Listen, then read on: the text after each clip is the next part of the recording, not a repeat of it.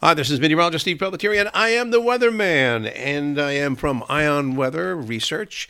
We are located in New Jersey, located in Morristown, New Jersey, but we serve all of the Northeast, and for that matter, anywhere in the country. The early days of uh, my career, I worked a lot with aviation. Uh, we had uh, private pilots and also some corporate uh, aviation clients that we used to take care of, and uh, we used to have to know what the weather was all across the nation and sometimes even across the world as well.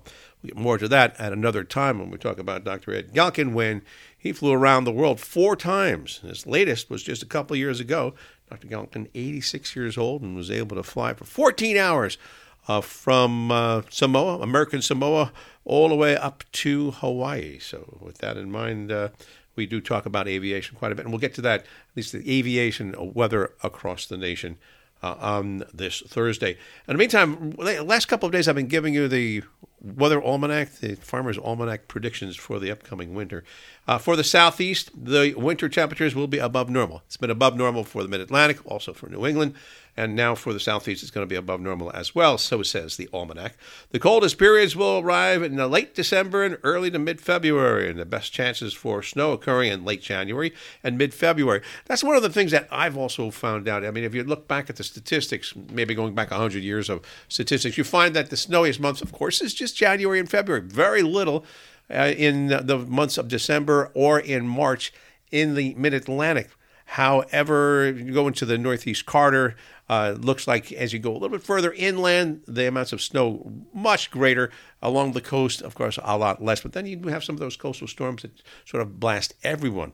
But uh, it usually is uh, once a year we get one storm on average over the last uh, 60 years, uh, one storm of seven inches or greater in the mid Atlantic and Northeast. Uh, not so down across the southeastern states, and that southeastern area goes from Atlanta through Charlotte all the way up to Wilmington and uh, Norfolk Newport News. Weather situation across the nation for the airline hubs showing just bad weather in Texas. It looks like Dallas Fort Worth overcast and some rainy weather will slow things down there. Also in the Pacific Northwest, uh, Washington State and Oregon also going to have some rain. Only snow that we see is across northern Minnesota and southern and eastern Canada, uh, central Ontario and Quebec province and also some rainy conditions around east coastal New England, but no problems in Newark and New York or Chicago. So no major airline delays expected. Look for a little bit of partly sunny weather for your Thursday in the mid 60s, but it looks like colder weather moving in for the weekend. Maybe some showers or sprinkles on Friday, only near 50. Saturday and Sunday, sunshine 40s to lower 50s both days.